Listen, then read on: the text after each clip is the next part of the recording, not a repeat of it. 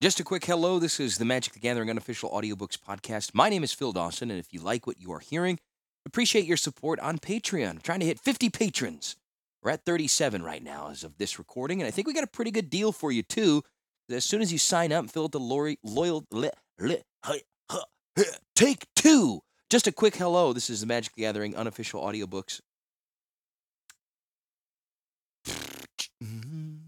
Three, two, one. Just a quick hello. This is the Magic the Gathering unofficial audiobooks podcast. My name is Phil Dawson. If you like what you are hearing, appreciate your support on Patreon. We're trying to hit 50 patrons. We're at 37 right now as of this recording, and I think we got a pretty good deal for you too. As soon as you sign up, fill out the Loyalty Rewards Club doc, you start earning time as a supporter, and you can get great stuff stickers, pins, mugs, t shirts, and the goodies will continue to grow. Can't do this without your support, and it means a lot to me to be able to give back to you. So check it out. Just search me up on Patreon, Phil Dawson. We're trying to build something very cool here, and we'll just keep making it better. So get in now. Be a part of this great community.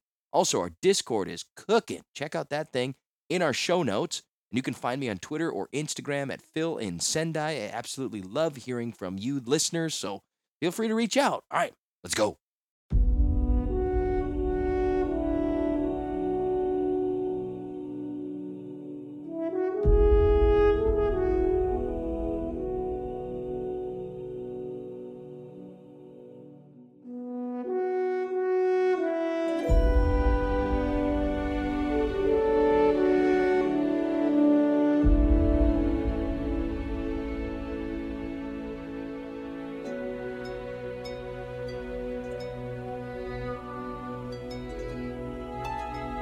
Two. Tempest. A dark room.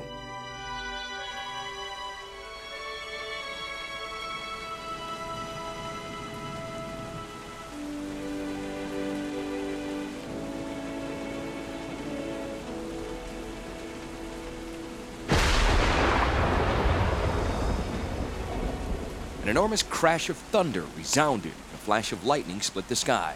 There was a splintering from beyond the library windows. That would be the oak tree in the courtyard, the old man thought sadly. For how many years had it stood? He sighed and turned back to the room's interior where the boy perused a leather bound volume, his finger following along the lines. The hum of the Weatherlight's engines dropped an octave as a flying ship emerged from the ether between worlds. Dominaria slipped past its hull like water running down glass. Ilcaster broke off his recitation from the book and looked up at his master. So did they manage to get to Rath? And did they rescue Sisay? From beyond the window came the faint echo of cries, and others had seen the destruction wrought by the lightning bolt. The white-haired librarian sighed. By the door, boy, so we won't be disturbed, he said. I don't feel like rushing about outside on nights like this. Ilcaster lifted the solid wooden bar with some difficulty and slipped it into the large metal staples on the iron studded doors. He stared at them for a moment, then turned abruptly to the librarian. Well, what happened? The man looked at the boy with the first signs of tenderness. Very well. As the ship entered Rath, the crew came upon a strange and violent world. Clouds stretched far from the heavens to the earth, swirling columns of black and violet. Far below, the very ground seemed to sway and flow below the ship, as her sails flapped in the raging storm. The master fumbled for a moment through the pile of documents through which the boy had sorted, and finally plunged his hand into the middle and drew forth the slender volume, bound in black leather. On its cover was the faded title, The Book of Rath. The librarian ran his hand lovingly over the spine. Here, He remarked. the most complete account of Rath. He held it out to the boy with both pride and trepidation. Be, be careful now. Ilcaster took the book cautiously and looked somewhat suspiciously at the dense columns of writing. The librarian leaned over his shoulder, flipping expertly through the fragile pages. Ah, yes, mm, here. Ilcaster squinted at the heading of the page. Flowstone. He traced the faded letters with a slender finger as he read aloud. The entire realm of Rath is comprised of this artificial substance, aggregation of cell-sized Phyrexian devices. These nanomachines collectively form a material that is malleable, ultra tough, and responds to mental commands, usually given by the current Rathian governor. Phyrexia constructed a titanic mechanism to produce this substance in vast amounts. This factory created the vast mountain in which the stronghold, seat of the Evincar of Rath, is located. Waves of newly created flowstone are constantly spewed from the top of the peak hurtle down the mountainside, creating enormous flowstone plains. The boy finished the passage and looked rather helplessly at his mentor, who sighed and took the book from him. Flowstone, said severely, is, or, or, rather was, produced on Rath by a factory located within Volrath's stronghold. Uh, what does it mean, Master, about responding to mental commands? Just what it said. The flowstone, the mood, flowing from one place to another, even engulfing unwary intruders at the psionic orders of the Evincars of Rath. That made it one of the most dangerous hazards in which Gerrard and Weatherlight had to contend. As the crew gazed over the side of the vessel, they saw the seacoast below gradually give way to forest. Trees clung to one another so closely that the ground was hidden. Starke told Gerrard that this was the very edge of the great sky shroud, a vast canopy of trees that hid a swamp beneath. But he warned the new commander, the Weatherlight, true dangers of Rath often came suddenly upon the unwary, those things not seen. As if to conform his words, Tahngarth, the Minotaur, first mate of the ship, cried aloud in warning. From out of the clouds, above the ship, plunged a dark and menacing vessel. It was Predator. On its bridge, Weatherlight's crew, if they looked closely, might have been able to see its captain, Greven Il Vec.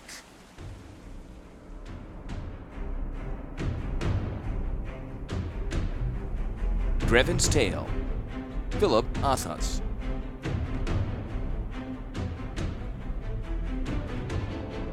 Vhati Ildad knew that he was about to die. The rough, sickly purple hands of his captain, Greven il-Vec, held Vhati's coiled locks in a grip like a steel trap. The first mate didn't bother to struggle. He knew he was going to die. That didn't make the prospect any less terrifying. He tried to scream, but only opened his quivering lips to his furious master's face in a tormented rictus of desperation. Ambition, Vatilda, Greven hissed at him, the Evincar's face so close to Vhati's own that their breaths mingled even in the sharp, warm wind of the skies of Rath. Is a meal that oft times bites back. Damn you! Vhati managed through his tight chest. Greven laughed. Vhati imagined that hideous sound ripping into his chest to freeze his exploding heart.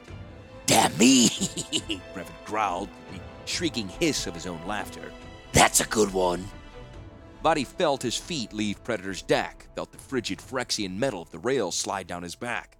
His master, his captain, his murderer was a huge man, twisted and distorted, a horrid parody of the human he had once been. Greven wore black Phyrexian armor, all graceful spikes and flowing metal that gave him the appearance of a monstrous crab. His bare arms were corded muscle and twisting veins of purple against pale flesh. The commander was drenched in the mingled blood of scores of Mogg goblins and humans. A thin trail of red trickled from a corner of Greven's small, tight lipped mouth. The Evincar's face seemed grafted onto a steel hard skull. His glaring eyes sloped in sharply to meet a flat nose. The blood was bending on Greven's face, the skin, if it could be called skin, shining whitely beneath the scarlet. The fingers that held Vhati's hair were long, powerful, and tipped in pointed caps of the same black metal as his armor. Vhati wanted to scream, almost cried, but still he managed, as his leather clad rump slid over and off the rail, to say, I die for my failure, Greven, not for my treachery. The fall, Greven told him, smiling as he always did when he was about to kill, will give you time to think on your failure. Vhati had time for a scream and four last gasping breaths as he fell through the roiling gray skies of Rath. Tumbling end over end, he saw but couldn't understand the bulking horned form clinging to Predator's black keel. If he thought at all, it was to wonder what Greven would do now that the fight with Weatherlight was over and his first mate had been tossed over like the morning's chamber pots. The legacy, the pieces of which they had sought, was safely stowed in Predator's hold, along with Karn, the strange silver creature whom Greven's goblins had captured in the course of the fight, and whom Greven had ordered hauled aboard with every appearance of glee. Now the commander's ship would make for Volrath's stronghold, and no one would ever speak the name Vhati il Da again. Vhati felt the wind whistle through his ears and saw his long braids streaming by his face. Lightning flashed around him, and he screamed again and again, his cries lost in the sound of the storm. Then, against the dark background of Rath's sky, he caught a glimpse of a figure of infinite grace and beauty, the fallen angel Selenia, wings outstretched. Her hand seemed to gesture toward him, and for a brief, eternal moment, Vhati imagined he was saved. Then he realized her face was smiling, that she was mocking him, rejoicing in his downfall and impending death. Her wings beat, and she was gone. He felt the top of the tree puncture leather, then skin, and he knew it came out his back. Blood exploded before him in a red haze. Sliding down the penetrating branch hurt him the worst, but it was a pain that lasted only the space of a single grunt. Il Da was dead.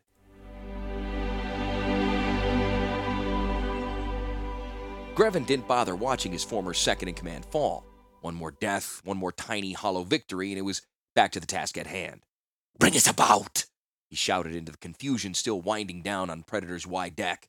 He didn't bother waiting for a response and didn't look to see that his order was carried out. His crew knew how high they were. Back to the stronghold! We have a package to deliver!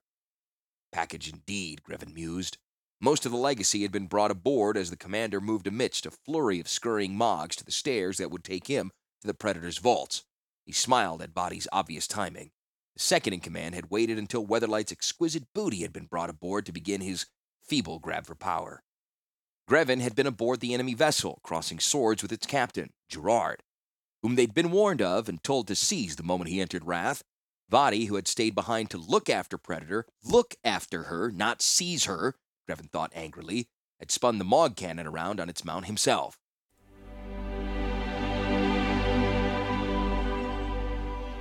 On board Weatherlight, Greven hacked and slashed at Gerrard, watching his opponent's sword carefully as it parried the thrusts of his polearm. For a moment, he got past the man's guard, and Gerrard staggered back. Greven moved in for the kill. Around him, he heard the war cries of the Moggs and the shouts and screams of the Weatherlight's crew as they battled the invaders. Greven gave a shout of triumph. Victory was before him, and he closed his fist around it. Then, from coward, but he was an ambitious one, shaking hands, he lit the cannon. And the Mogg came at Greven with a speed no natural thing had ever achieved before the invention of this cruel and effective weapon. The Mogg overshot Greven, and Vhati screamed a command to the other gunners aboard Predator, command that Greven had not time to countermand. The human sword rang out against the Phyrexian steel shaft of Greven's black polearm, less than an inch from the commander's temple. Greven saw his triumph dissolve in a flurry of flashing steel, and now it was Gerrard who was laughing. The human had fought well, Greven remembered. The sword shrieked off Greven's polearm with a shower of blue white sparks, and a Mogg behind Greven screamed at the sound. The commander swung the pole around, letting it roll through his long fingers. Another Mogg came out of the Predator's cannon, then another in the eye blink it took for Greven to bring his blade to bear. There was a blast of heat and that lovely sound from the weapon that first brought to heel. Vhati was using everything Predator had, and that was a lot. Weatherlight's deck shook again from a Mogg cannon barrage, and for the first time, Gerrard, the stupid, courageous human, faltered. Greven's night black blade traced a razor line across Gerrard's pink, sweating face, and the human let out a sharp hiss. Greven's polearm spun around again, and Gerrard took a step backward, his sword coming to the ready to defend or attack as openings presented themselves. None did. Neither Greven nor his enemy had time or opportunity to strike again before a Mogg Goblin, fired from Vhati's own cannon, ripped one of Weatherlight's fragile stabilizers, and the ship slumped into a sharp starboard list. Greven held his feet in a wide stance, and Weatherlight began to spin. It was going down by the bow. Crewmen, silly, screaming humans in shirts the color of their own spilling blood, staggered across the deck like autumn leaves before a storm. Some of Greven's Moggs continued to grapple with the humans and were slain. Now, two of the Weatherlight's crew members lost their footing. Together with one of the Moggs, they toppled over the narrow railing that ran around the ship's decks. Their screams faded as they fell toward the sky shroud forest far below. Gerrard's foot slipped. He already backed away from Greven, who had slid a bit himself on the deck, now awash in human and Mogg blood. The human put a hand up to his slashed face, trailing tendrils of hot blood into the whipping wind. Too high, Commander! Gerrard snarled. You won't kill me today after all. Gerrard came at Greven then, all at once, his blade raised high and his face twisted in anger. Greven growled, bringing his pole arm up across his chest to meet the human's downward arching blade. The deck bounced from another Mogg cannon barrage, and Gerrard, his face a comical mask of surprise, went over the side.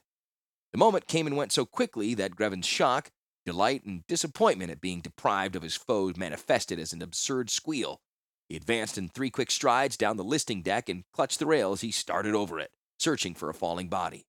Blood from Gerrard's wound streamed from the blade of Greven's polearm to splatter against Greven's face, and the commander grinned at the iron taste of it. He pulled himself back to the present. There was no time to savor the moment. Volrath would want to know as soon as possible of the death of Gerrard and the capture of the legacy. Greven shouted the order to withdraw, turned back for Predator. His spine tingled and blazed to life. Greven let out a grunt. Volrath was displeased.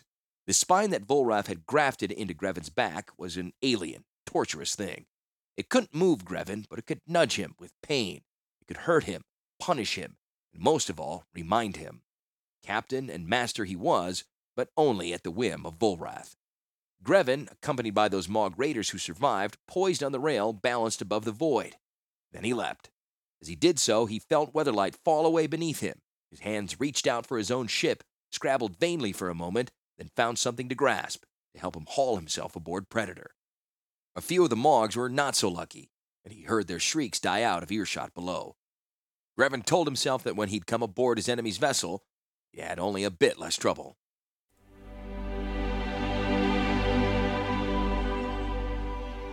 The difference between tactics and cowardice is decided by the victor. If he'd lost the legacy and failed to kill Gerrard, Greven's following a horde of slavering, rampaging, inept little Moggs onto Weatherlight's deck would have been described as cowardice. Instead, Greven told himself, the Moggs had been there to soften the human defenders and cut a wedge into Weatherlight's desperate, fearful crew, wedge that Greven could walk through straight to Gerrard. The tactic worked almost according to plan. The wedge was thinner than Greven had wanted, and he found himself having to push many of his goblins back into the fray. A human spear came nearly close enough to take the commander's nose off, but for his superior reflexes, Greven had to trip the Mogg to his left to get his polearm up in time to kill the not lucky enough human. Hitting the deck on its rump led to a slightly faster death for the Mogg he'd tripped. The human who beheaded the Mogg couldn't get his battle axe free of the deck planks in time to deflect the three simultaneous blows from Mogg swords that ripped him to shreds. Mogg goblins, by anyone's estimation, were pathetic creatures at best, monsters at worst. Only the tallest of them were eye level with Greven's chest, but they were solidly constructed beasts. Green skin was stretched tight over their rippling muscles. They wore no clothes, probably couldn't work a button or clasp to save their lives, or armor, but all of them were armed. Uncharacteristically delicate picks set atop black metal poles were favorite weapons, as were the wide, curved cutlasses or simple, short, straight swords. Their heads were dominated by huge, red, saliva soaked mouths lined with rows of teeth meant for rendering flesh from bone. To say that a Mogg Goblin has a sloping forehead is an understatement, thought Greven dryly. A ridge of bone capped their necklace heads. Greven had always wondered what that bone was meant to protect until he saw a Mogg Goblin kill a mountain goat by butting it head to head. The Moggs had ears more like an elephant's than anything else's, and they could hear as well as they could fight. Greven had so many at his disposal he'd lost count of them weeks ago. Volrath's stronghold held no limit of them. They bred or were produced like maggots.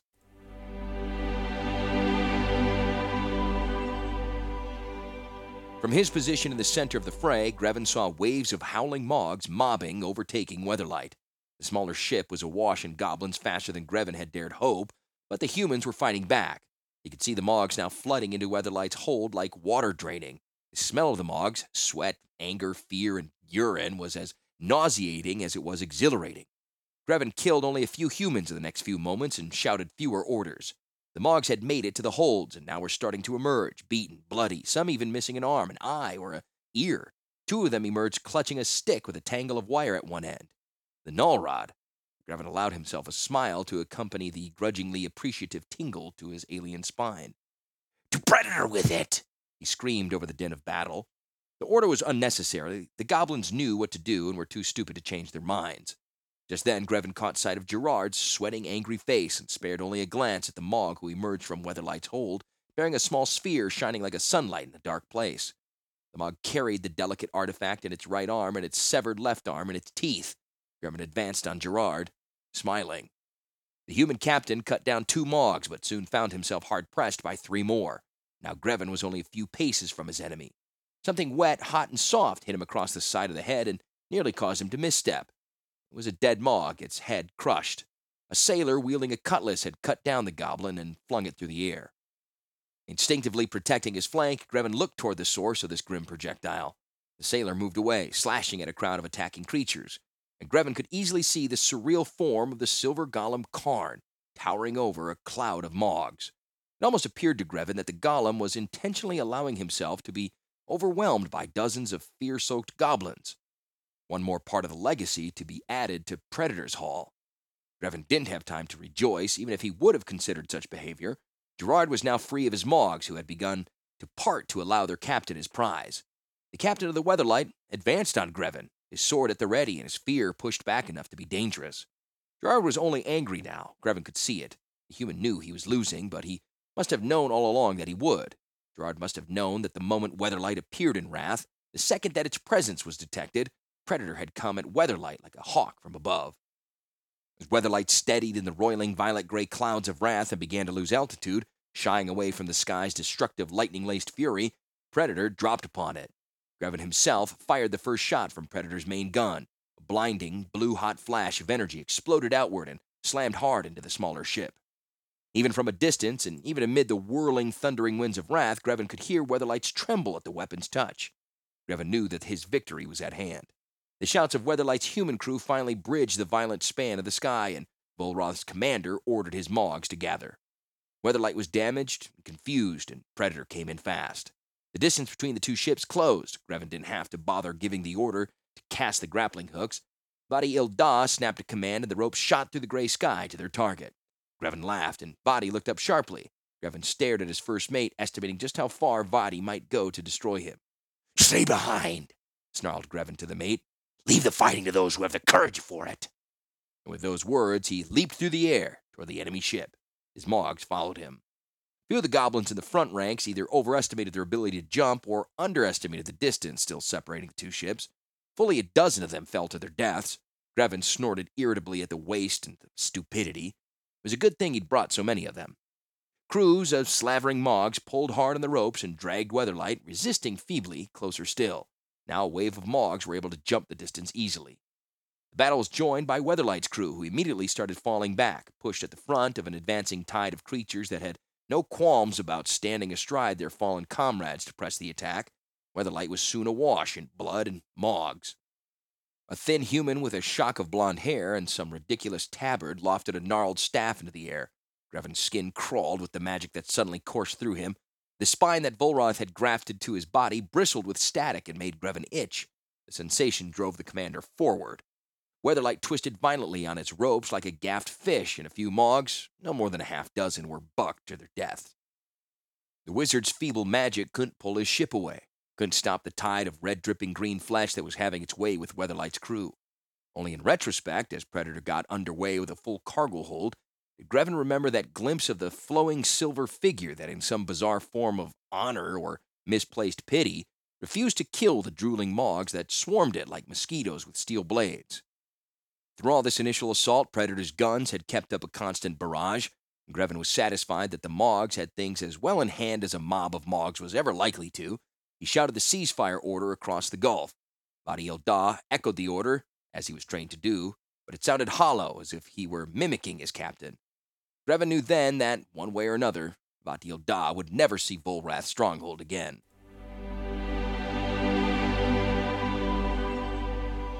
For the rest of that battle's events, Greven put Vhati el Da out of his mind. He knew part of his strength as Volrath's commander was his single mindedness, fueled by his master's torturing spine. By the time he regained Predator, swept back to his ship in the receding tide of Moggs, he knew it was time to kill his first mate. Below his craft, Weatherlight was losing altitude fast, and Greven resisted the urge to watch it fall. He went fast and straight to Vhati el Da. The mate, in an unexpected show of courage, stood waiting for him. It ends, Vhati, Greven told him, in a voice like mountain snow, smooth but unrelenting, permanent and cold. Here ends the tale of Greven.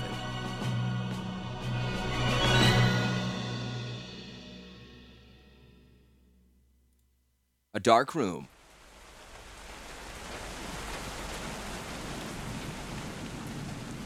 Gerrard died? Ilcaster put his head in his hands and groaned. Why do heroes always have to die? Did I say he died? snapped the master. Well, no, but. But me no buts. You have made a deduction unsupported by evidence. A sign of ill thinking. Careless logic. Does Tremaine Spaldoth not say in the 43rd book, The Foundations of Concise Thought, as expounded by the sages of Latnam from the second millennium? Master! interjected the boy. What? Don't interrupt me. I never saw such a boy for interrupting. What is it now? Your robe is on fire. The energy of his perjuration, the master had brushed against the candle, and the flame had run up the seam of his tattered gown. The librarian leaped up with a shriek, beating himself with his gnarled hands. Swiftly, Ilcaster smothered the flames and gently led the old man to his seat again. Won't you sit quietly, master, and tell me more of the story? I promise I won't interrupt again. The librarian glared at him, but relented and continued the tale. Very well. Where did I leave off? Well, Master, Greven had just hurled Vhati Da over the side of Predator. Ah, yes, now I remember. We have several accounts of what happened next, and some of what we know can be reasonably deduced from the careful correlation of these stories. We compare these different versions. Yes, Master, but what happened? Ilcaster clapped his hands across his mouth as the words left it. The old man, one finger lifted in a hortatory position, froze, glaring at the boy. There was a painful silence during which a high, damp wind whirled and shrieked outside, rattling the windows and bringing with it a rich smell of running water. As I was saying, growled the librarian finally, if we compare these different versions, we learn that the fallen angel, Selenia, floating in the air far below Predator, saw a body fall to his death. She did nothing to aid him, having business of her own to report to Greven. What neither she nor Greven, nor indeed many of the members of the Weatherlight crew had observed, was that the Predator pulled away from the smaller ship. Tahngarth, Minotaur, with a shout of rage, clasped a trailing rope and hauled himself hand over hand up to the hull of Greven's ship. Hanna caught a glimpse of his figure as Predator hove out of sight she breathed a silent prayer for his safety. So, observed the boy, now both Tahngarth and Karn were aboard Predator? That's right. But at least at this point, Greven knew only about Karn, taken prisoner by the Moggs. Tahngarth intended to rescue his friend the Golem, though how he expected to get away from the ship is more than anyone can guess. Now, meanwhile, as Greven il-Vec thinned the ranks of his own crew, and Tahngarth searched the lower decks of Predator for Karn. Hanna and Mirri were eagerly seeking some sign of what had become of Gerrard.